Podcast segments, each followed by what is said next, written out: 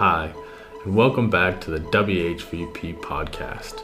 In this episode of the podcast, the W H V P team will sit down to discuss the draft bill being proposed to the Swiss government to introduce trust law into Switzerland. Before we get into that, we will quickly discuss the potential of COVID restrictions being lifted in Switzerland. Now, let's get into it. Welcome back to the W H V P podcast. Um, we are a few members short in the office at the moment. We've we've been hit with the fifth wave of uh, COVID in Switzerland that seems to be getting everyone at the moment. So that's why Urs is not with us. Um, but Jamie and I have stayed free from COVID yes. so far. So we'll be we'll be with you today. Well, it's good to be here, even though it's just the two of us.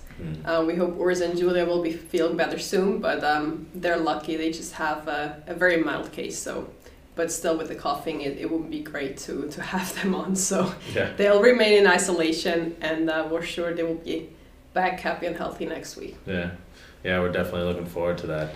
On that, right now, as we're actually recording this podcast, the the Swiss Health Department is actually discussing um, what Switzerland's going to do with the new measures on COVID, and uh, it's it's quite interesting to think about this after twenty-three months, or I think it's been twenty-three months yeah. since COVID started, and um, it was longer. Yeah, it does feel like a long time.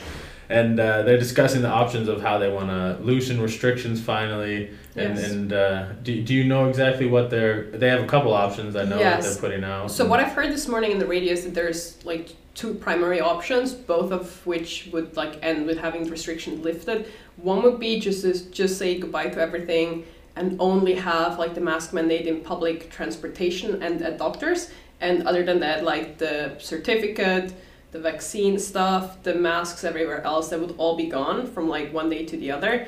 Um, I think if that will happen, people will be very excited.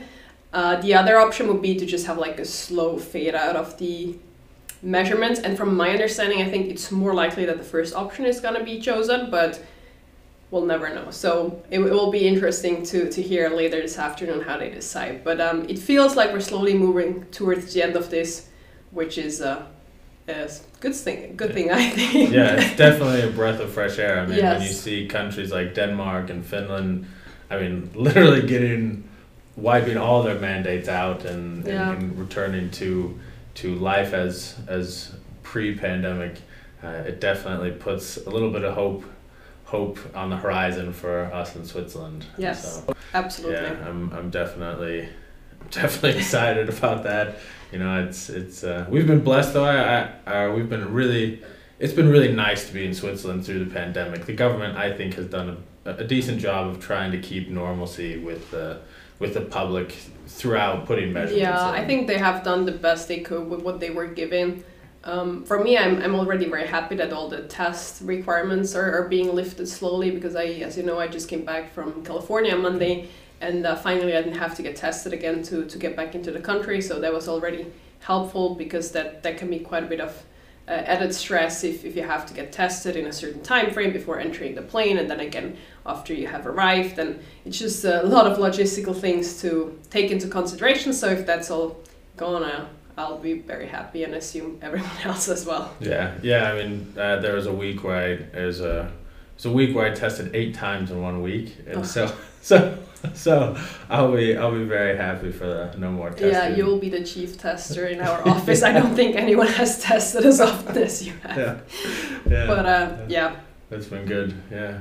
Well, that's that's exciting. We're we're definitely gonna see what happened after we get done recording this. See what the the health department said. But now we'll well let's let's kind of transition into our topic today, which is yes. the in two thousand eighteen the the um, government wanted to put together a proposal for Swiss trust laws. Yes. And now it's come back, or it's they've brought their proposal of the yes. law to the government. I think that happened in January, correct? Yes, that's correct. So maybe taking a step back, what a lot of people don't even know is that Swiss, Switzerland doesn't have a trust law. Yeah. So we're not a common law country, so that's more of an Anglo-Saxon thing that we didn't have here. But of course, it's like one of the most uh, well-known financial hubs. Trusts have always been an economic reality in our um, well industry.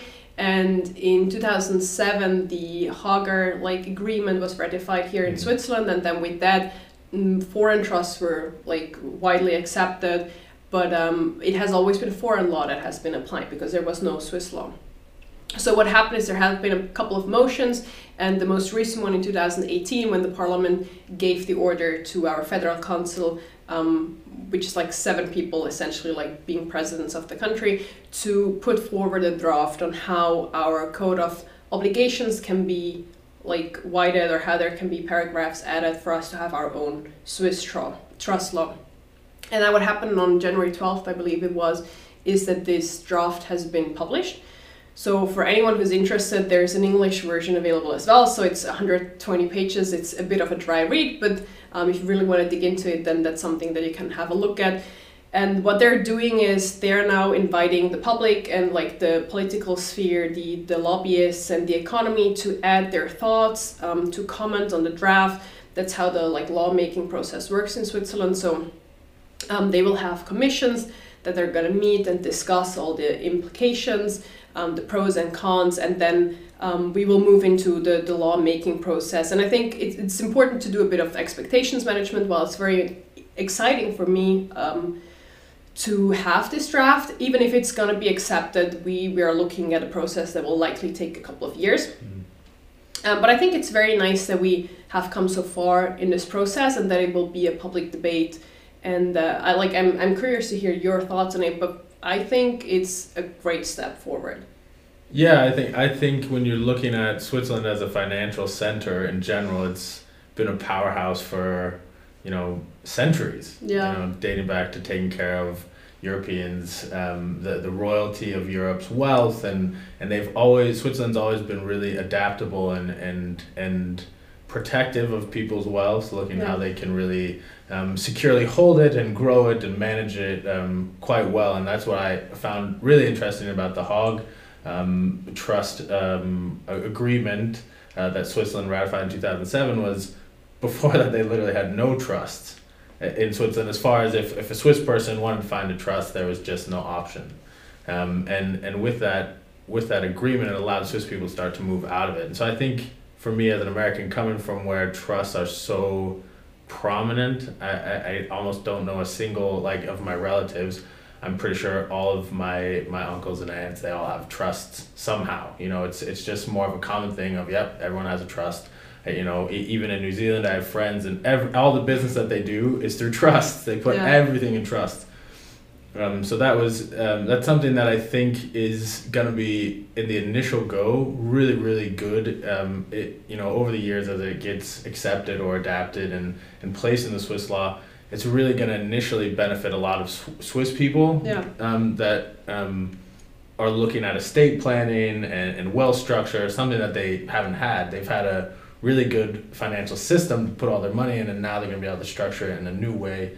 Um, that allows them to be a bit more flexible with how yeah. they're going to structure their wealth. And so I, I think in the long run, it's really going to allow Switzerland to become even more of a, of a stronghold, I guess you could say, for the financial center, um, because they will not only have expertise in foreign uh, trust law, which they've been building up since um, the Swiss companies have been working with foreign trusts, um, but they're going to have their own. And I think it's a really good, really good move for, for Switzerland and, and bringing it in. Yeah, absolutely. I agree. I mean, so far we do have the foundation, and, and that can be used as a family foundation, but it is, as you said, it's not really a flexible and adaptable solution. And especially when it comes to estate planning, I mean, every family situation is different. Um, every relationship is different. The, the assets are different. And I think for Switzerland, where we have a lot of entrepreneurs, we have a lot of small and mid-sized companies that are managed by families, it certainly makes sense to have a flexible estate planning solution. And I agree that this trust law, while it is interesting for, I think, international people as well, uh, it will most likely benefit the Swiss people, because there's a certain threshold for people to put together an international trust. While they could do that, right? A Swiss person can set up a, a trust at the B V Is or wherever. Um, it's not really a typical Swiss thing to do, because a lot of people just don't really know the options that are out there. Um, so I think it will um, put Switzerland onto like a level playing field with, with international business people, that the Swiss have their own solution for estate planning as well. Um, and I agree that, that it will be a very important thing in order for Switzerland to remain a, a relevant financial hub. I mean, we'll have to develop in our history and, and our expertise. That's wonderful to have, but we also have to look into the future and see how we can stay competent. And I think what's really um, important to see is that that will also generate a lot of economic value for us and create a lot of jobs, because as of now, we already have a couple hundred trustees that manage foreign trusts as trustees in Switzerland. Um, and then if you have Swiss trusts, um, that will add a whole new level of, of jobs and, and expertise for people to have um, in order to build those structures here. And what's also interesting to make a connect, because I think in the past we've talked about how the like the regulatory framework is changing for us asset managers, that we now have to get um, licensed directly by the Financial Market Authority. Um, those laws also apply to trustees. So there um, we also see a lot of change that the professional trustees in our country also will have to get licensed and go through a certain like regulatory process that they didn't have to do in the past. So yeah, I think it's it's a very interesting and exciting development. Yeah, and I think I think as we kind of move into that and, and looking into that future of Switzerland, and, and as you you mentioned earlier how it, it could in the there there is a threshold of where it might benefit um, people looking to build an international wealth structure. Um, I guess we're still at the beginning stages. Where do you think that that's going to lead for potentially Americans or people looking to establish a Swiss trust um, as, a, as a portion of their wealth structure? And how do you see that that um, could potentially benefit them in the long run? Yeah, I think that very much depends on what law in the end will be, like how the law will be finalized, because that comes down to like the nitty-gritty details of how it will be taxed, how the structure will work. I mean, what we certainly want to have is, is a certain level of transparency, so there will also be anti-money laundering laws applicable to those trusts. Um, and I don't really think that the Swiss trust is trying to compete with any of the typical offshore jurisdictions, so I'm not sure if the Swiss trust will be Swiss trust will be used as like an asset protection vehicle. Um, But depending on how the law is going to be built up, it, it might be an interesting solution for Americans as well. Um, but that's something that I think we can't really judge of as right now, because as mentioned, like the document that has been published is a draft, mm. and now a variety of people are going to comment on it, and it will be adapted, and it will have to be passed by the parliament. It will be have to be potentially also passed by the Swiss people, because um, for any law that the, the government proposes, um, the Swiss people can say like, oh, I don't like that. And if they um, get up to fifty thousand signatures within a certain time period, um, then there will be a national vote on it. And there's still a lot of misconceptions. I mean, that's also something that we have talked about in the past, that there's a lot of misconceptions about um, financial services and estate planning and all of that. And I think one of the key features will be to show people that a trust is not necessarily something fishy or weird, that it's really, um, it can be a great and, and honest way to Um, structure your wealth while still paying taxes and do all the duties that you have to do. Um, but I think the it's important to get the general public behind it and explain to them what a trust is, because um, for Swiss people, with the kind of law that we have here, it's difficult to explain and describe what a trust is. And for like financial service professionals as us, or for attorneys, it's easier to grasp because we have some experience with that. But if you're uh, in a completely different field, and if you're not really interested uh, too much into estate planning, then it, it might be a bit trickier to understand what the actual benefits are. I think there it comes uh, down to our industry doing a good job in communicating why we need that and what like what the reasoning behind it is and who can benefit from it. Because a trust, as you mentioned, it's not only for ultra high net worth individuals. It can be for um, regular people who have a small family business, or for people who have Um, children that they want to pass on some money to, or whatever else. There's a variety of, of reasons for how a trust can be used, and it's important to get those reasons across and, and explain how they can be used and beneficial to the majority of the population. Yeah, and I think that's I think that's a really good point to bring up, because it, where I see trust benefiting people is allowing people to climb through the socioeconomic ladder. Um, it, it allows kind of, I would say, the lay person to start setting something up um, that that is going to benefit uh, their next generation or and then the next generation.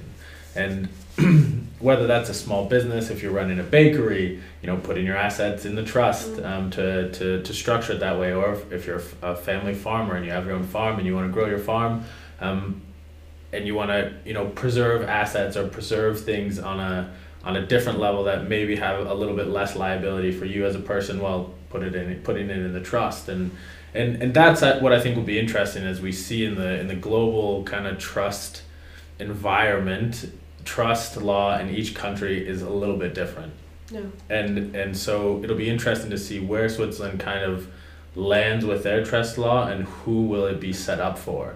And you look in New Zealand, the trust law is highly set up for farmers. if if you look at how it's used and, and application wise, it's it really supports the farming class in New Zealand. It can be used for many other things, but that it, it highly benefits certain areas. If you look in the States, you know, trusts literally benefit everybody who can get involved with it, whether you have a a um, a a simple bank, like let's say you you decide to start a bank in your small town, you can set up trusts to protect the bank. Um, if you have a family practice or a psychology practice, you know, you can set up trusts that will help to protect your your individual wealth away from your your your business, and and and it, and it continues to go on into farming and, and and so many other industries that it allows people even from the ground roots to start creating something that they can have a platform to pass on to the next generations and, and benefit the beneficiaries. I think that's something that often is, is kind of lost in, not lost, but can become confusing as you have so many parties involved in a trust. Um, with the settler or the beneficiary or the trustee or the protector, um, and, and, and what their roles play on that on that trust. And in the end, it's all there set up to ensure that the person who starts that trust, whatever is put in there is carried out for the for the beneficiaries. Yeah. And, and that everything is acted on of, of the written will, that it's going to benefit these people in the end. And, and everyone acting in there, the trustee, the protectors, they have to act on the best will for those beneficiaries. And so it's a really, again, coming back to that whole will structure, it's a really good place to start to really ensure that, that future progression of your of your wealth to the next generation, and, and how you can can pass something on of, of something that you've you've built in your lifetime. And I, I I'm I'm really interested to see where that where it ends up in Switzerland. I guess one question that comes to my head as someone who grew up around trust is, and and maybe you can give some insight in this, why do you think it took Switzerland so long, quasi so long, to to try to bring something like this forward? Since they've been so involved in the, the financial service industry for so long, um, where do you think that the roots kind of lie in that? Yeah, I think it, it comes down to the fact that it is really just an Anglo-Saxon instrument, and that from a cultural perspective, um, it's not really something that in our legal sphere and the way our um, law is set up, that it has ever really been. Um, I, it, I don't. I don't think that it really has been in our culture, and for us, it's quite a, a foreign construct. And unless you're in, in working with with international clients in the financial industry. Um, and also the foundation that we have here in Switzerland has a very good reputation and is extremely useful and helpful when it comes to charitable causes. And I think that has also been one of like the counter arguments that one, like the government doesn't weak doesn't want to weaken our own like Swiss foundation. And I think that's an important point, that there's um, things that distinguish a trust from a foundation, and that they can both coexist in the same country and be beneficial for different kind of, of reasons and benefits. So I really think it comes down to how our law is set up and how our culture is set up.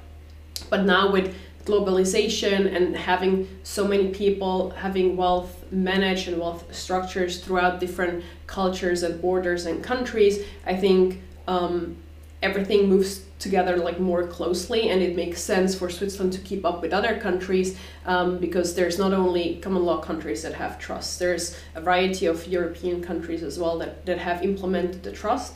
Um, so I think it's just a, a modern or natural development into a more modern world for Switzerland to consider that as well. And I think it's also important to note that the conversation around trusts ha- have been around for longer than two thousand seven, has really been around for decades even, but there was just never really um, the understanding of the need on, up until like a couple of years ago when this whole political process started. Hmm.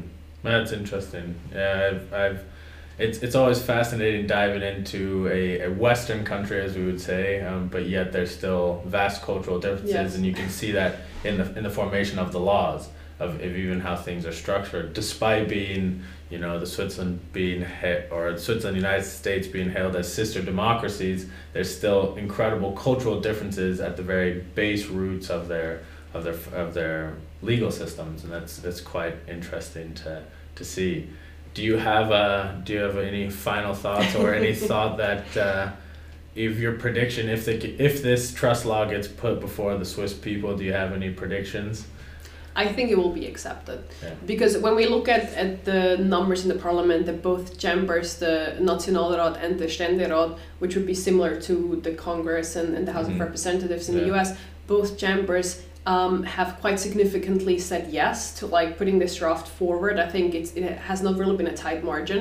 Um, so I think the only reason or the only way this could like not work out is if the general population votes against it. Mm. And I don't think that will happen because I mean the financial services industry here is so big. There's I, I think ten percent or over ten percent mm-hmm. of our G D P is generated in it. Over five percent of jobs are in the financial services industry. So um, it's something that people understand and that people care about here.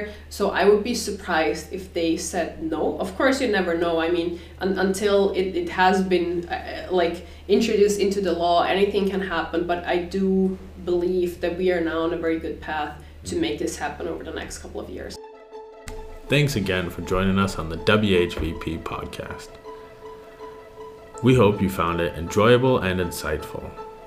If you would like to learn more about what we do at W H V P and how we might help you achieve your financial goals, check us out at our website at w h v p dot c h or find us at any of our social media handles at LinkedIn, Facebook, Instagram, or YouTube by simply searching W H V P. Have a great rest of your week.